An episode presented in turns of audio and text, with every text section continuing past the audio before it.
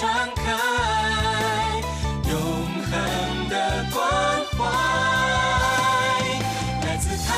湾之音 RTI。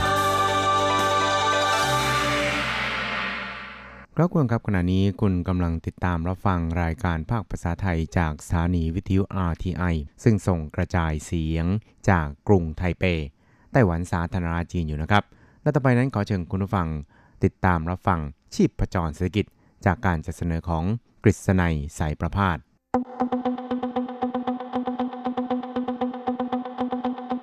เศรษฐกิจก้าวไกลประชาสุขสันต์จับชีพประจรเศรษฐกิจสู่บันไดแห่งความผาสุก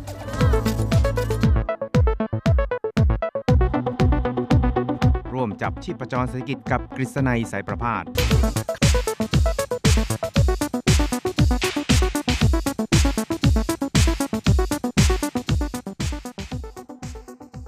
วัสดีครับคุณผู้ฟังที่รักและเคารพทุกท่านครับ ผมกฤษณัยสารพาดก็กลับมาพบกับคุณผู้ฟังอีกครั้งหนึ่งครับ ในช่วงเวลาของชีพประจรเศรษฐกิจนะครับ ซึ่งก็พบกันเป็นประจำทุกสัปดาห์ครับ ใน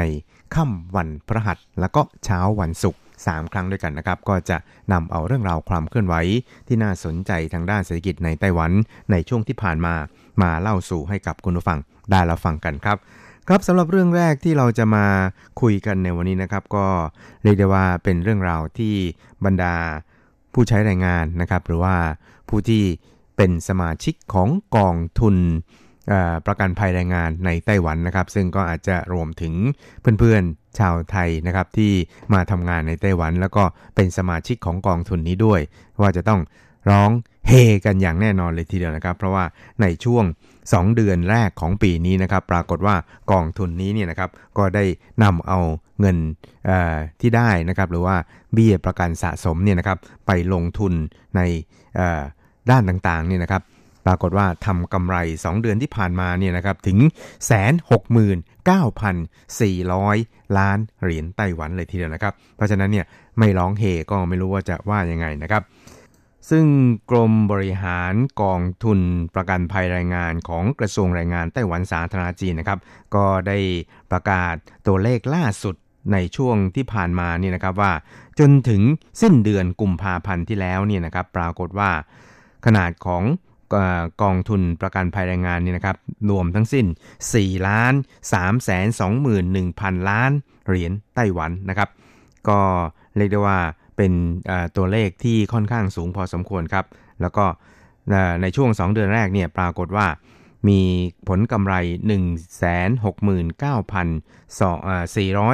169,440 ล้านเหรียญไต้หวันนะครับ หรือคิดเป็นประมาณร้อยละ 4.38 เพราะนั้นเนี่ย ตัวเลขของการบริหารกองทุนเนี่ยนะครับที่มีเกือบ 5%เนี่ยนะครับก็เรียกว่าสูงกว่าอัตราดอกเบี้ยฝากประจำหลายเท่าตัวเลยทีเดียวนะครับ เพราะว่าอัตราดอกเบี้ยฝากประจำในไต้หวันเนี่ยนะครับอยู่ที่ประมาณเพียงแค่ 1 ต้นๆ หรือว่าประมาณ 2 เท่านั้นเองครับครับทั้งนี้เนี่ยนะครับกรมบริหารอกองทุนนะครับก็บอกครับบอกว่าสาเหตุสำคัญนั้นเนื่องมาจากว่าการเจรจาทางด้าน การค้าระหว่างสหรัฐกับจีนแผ่นดินใหญ่นี่นะครับ ก็มีความคืบหน้าบ้างเล็กน้อยนะครับ ประกอบกับสภาวะของการผ่อนคลายทางด้านเงินทุนทั่วโลกเนี่ยดีขึ้นนะครับ แล้วก็ส่งผลให้ตัวเลขของสิทธิประโยชน์นะครับ หรือว่าผลกำไรของกองทุนนี่นะครับ ขยายตัวมากยิ่งขึ้นครับครับทั้งนี้เนี่ยนะครับในช่วงปลายเดือนมกราคมที่ผ่านมาเนี่ยนะครับ กองทุนดังกล่าวเนี่ย มี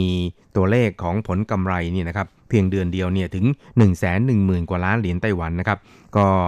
เรียกว่าเป็นตัวเลขที่น่าสนใจนะครับ เพราะว่าได้เป็นการ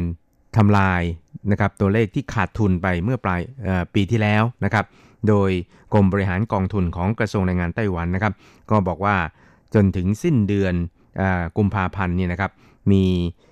กำไรเนี่ยทั้งสิ้น 55,300 ล้านเหรียญไต้หวันนะครับ เพราะฉะนั้นเนี่ยจนถึงสิ้นเดือนกุมภาพันธ์ก็คือ 2 เดือนแรกเนี่ยปรากฏว่ามียอดกำไรแล้วเนี่ยนะครับเกือบ 170,000 ล้านเหรียญไต้หวันคิดเป็นร้อยละ 4.38 นะครับ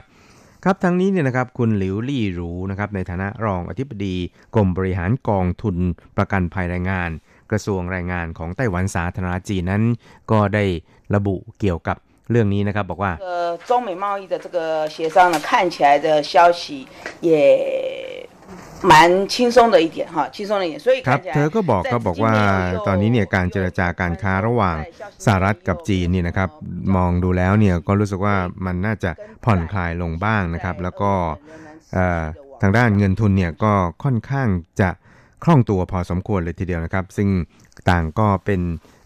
ข่าวค่อนข้างดีสำหรับวงการการเงินในไต้หวัน แล้วก็ทำให้ในช่วง 2 เดือนที่ผ่านมาเนี่ยนะครับ ทั้งตลาดหุ้นแล้วก็ตลาดพันธบัตรเงินกู้เนี่ยก็พุ่งสูงขึ้นครับครับทั้งนี้นี่นะครับก็มีนักสังเกตการบอกว่าในแง่ของอัตราส่วนนะครับของอผลประกอบการของกองทุนนี่นะครับ ที่เรียกว่า มีอัตราส่วนสูงถึง 4.32%นี่นะครับ ซึ่งเป็นผลกำไรเฉพาะของอกองทุนบำน็จบำนาญรายงานแบบใหม่นะครับ ส่วนแบบเก่าเนี่ยก็มีผลกำไร 5.13%ส่วนกองทุนประกันภัยแรงงานจริงๆนี่นะครับ ก็ได้รับผลกำไร 4.54%ครับสำหรับในอนาคตนี่นะครับ ทางกรมบริหารเงินกองทุนกระทรวงแรงงานไต้หวันนะครับ ก็บอกว่าถึงแม้ว่าในช่วงนี้เนี่ยนะครับ นโยบายทางด้านการเงินต่างๆ แล้วก็ทางด้านการคลังต่างๆเนี่ยครับจะมีการผ่อนคลายลงบ้าง แล้วก็ถึงแม้ว่าการเจรจาการค้าระหว่างจีนกับสหรัฐเนี่ยจะมีความคืบหน้าไปนะครับ แต่ว่าตัวเลขของ GDP ของจีนเนี่ยก็อาจจะมีส่วนนะครับส่งผลกระทบต่ออนาคตของวงการการเงินของโลกด้วยเช่นเดียวกันนะครับ แล้วก็เรียกได้ว่าตอนนี้เนี่ยความเสี่ยงของทางด้านเศรษฐกิจของโลกเนี่ยก็ มีค่อนข้างสูงนะครับ เพราะฉะนั้นเนี่ยในแง่ของการบริหารเงินกองทุนของทางกระทรวงแรงงานเนี่ยนะครับ ก็จะต้องดำเนินการด้วยความรอบคอบ แล้วก็ระมัดระวังยิ่งครับ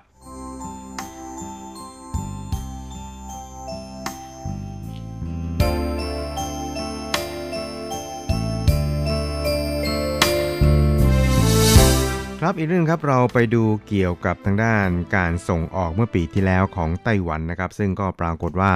ทุบสถิติเท่าที่เคยมีมาเลยทีเดียวนะครับ แล้วก็มีอันดับของการนำเข้าเนี่ยนะครับดีขึ้นนะครับจากปีก่อนหน้านี้นะครับ โดยสถิติในช่วงปีที่แล้วก็คือปี 2018 หรือปี 2561 นี่นะครับไต้หวันนั้นมีการส่งออกมูลค่ารวม 335,900 ล้านเหรียญสหรัฐนะครับ ทุบสถิติเท่าที่เคยมีมา แล้วก็จากสถิติของ WTO หรือองค์การการค้าโลกนี่นะครับ ก็ปรากฏว่าการส่งออกของไต้หวันนั้น คิดเป็นร้อยละ 1.7 ของปริมาณการส่งออกทั่วโลกนะครับ จัดอยู่ในอันดับที่ 18 ของโลก ในขณะที่การนำเข้านั้นมี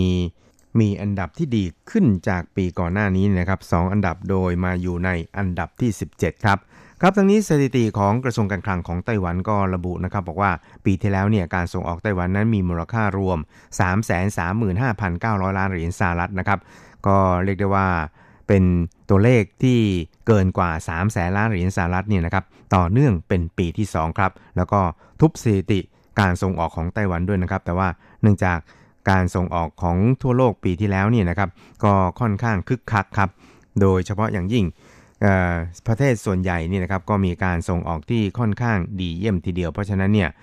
อันดับในการส่งออกของไต้หวันเนี่ยนะครับก็ยังคงอยู่ในอันดับเดิม แล้วก็อัตราส่วน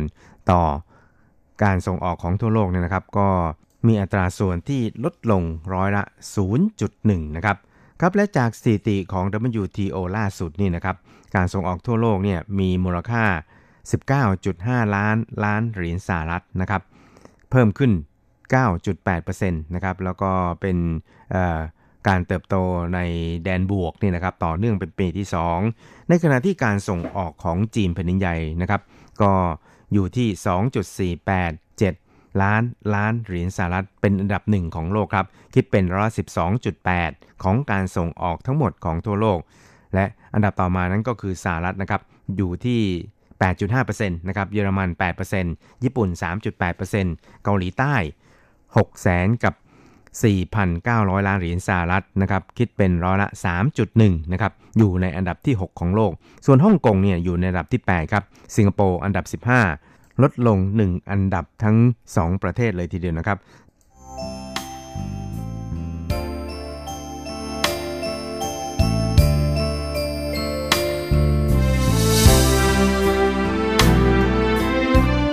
ครับอีกเรื่องครับเราไปดูกันที่ความพยายามในการผลักดันหรือว่าการพัฒนาการท่องเที่ยวทางซีกตะวันออกของเกาะไต้หวันนะครับ ซึ่งคุณผู้ฟังก็ทราบดีอยู่แล้วนะครับ ว่าฝั่งตะวันออกของไต้หวันนั้นก็มีวิวทิวทัศน์ที่ค่อนข้างสวยงามเพียงแต่ว่า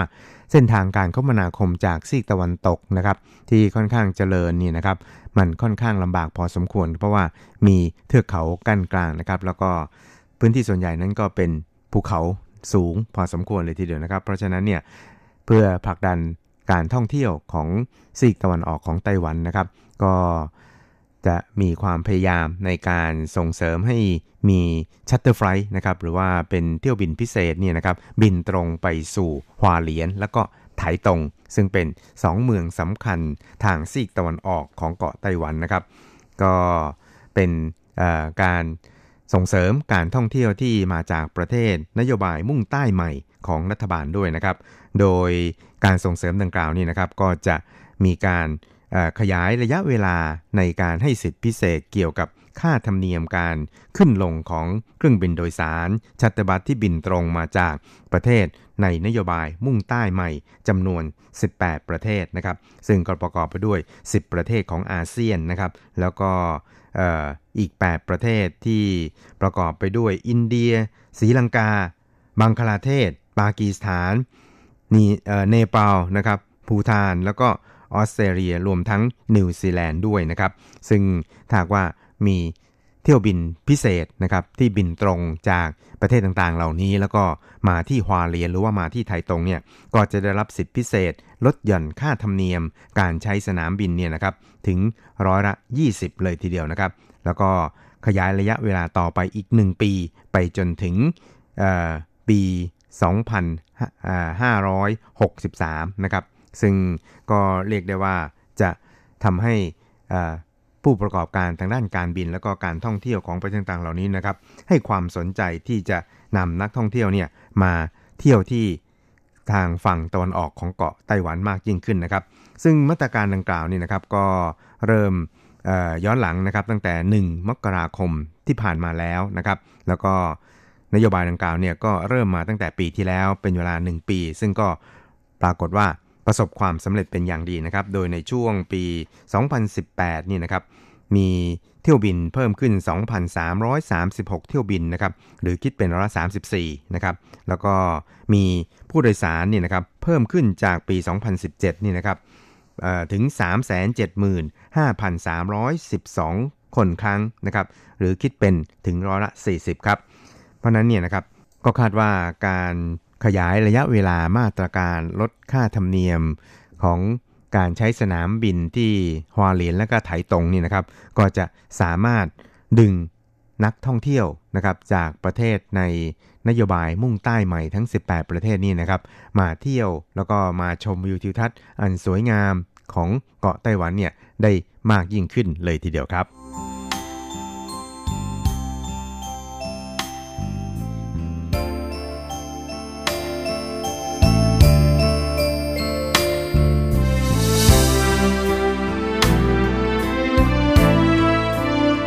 ครับคุณครับเวลาของ